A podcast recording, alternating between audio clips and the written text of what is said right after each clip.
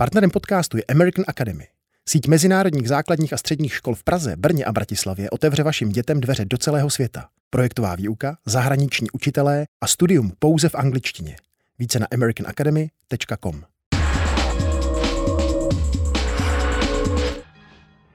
Ondřej Kundra z Respektu připojí komentář. Dobrý večer. Dobrý večer. Senátorka za ODS Miroslava Němcová na svém Facebooku napsala. Veřejně prohlašuji, že Miloš Zeman je zrádcem naší země. Je tak tvrdý odsudek na místě?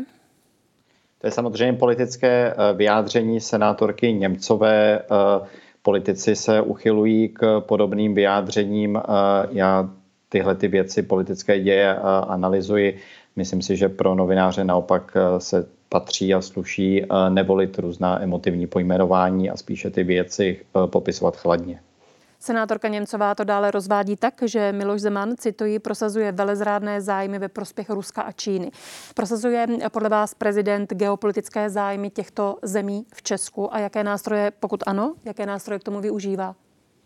Když to analyzujeme, tak skutečně musíme dojít k tomu, že prezident Zeman dlouhodobě, nejenom teď eh, v těch eh, posledních dnech, eh, prosazuje vlastně politiku, která vyhovuje zcela jasně prezidentu Putinovi a, a Ruské federaci dlouhodobě vystupuje ve prospěch Ruska v případě rozšíření jaderné elektrárny Dukovany. Teď tedy kope za ruskou v Evropské unii neschválenou vakcínu Sputnik V a dělá celou řadu nejrůznějších tahů, které rovněž také vyhovují zájmům Ruské federace. Samozřejmě můžeme spekulovat o tom, jestli to dělá čistě ze své pomstichtivosti nebo z nudy, nebo z nějakého jako vrtochu, nebo protože prostě cíleně podporuje ruské zájmy, nebo ho k tomu více tlačí jeho okolí, které na to může mít nějaké biznisové zájmy.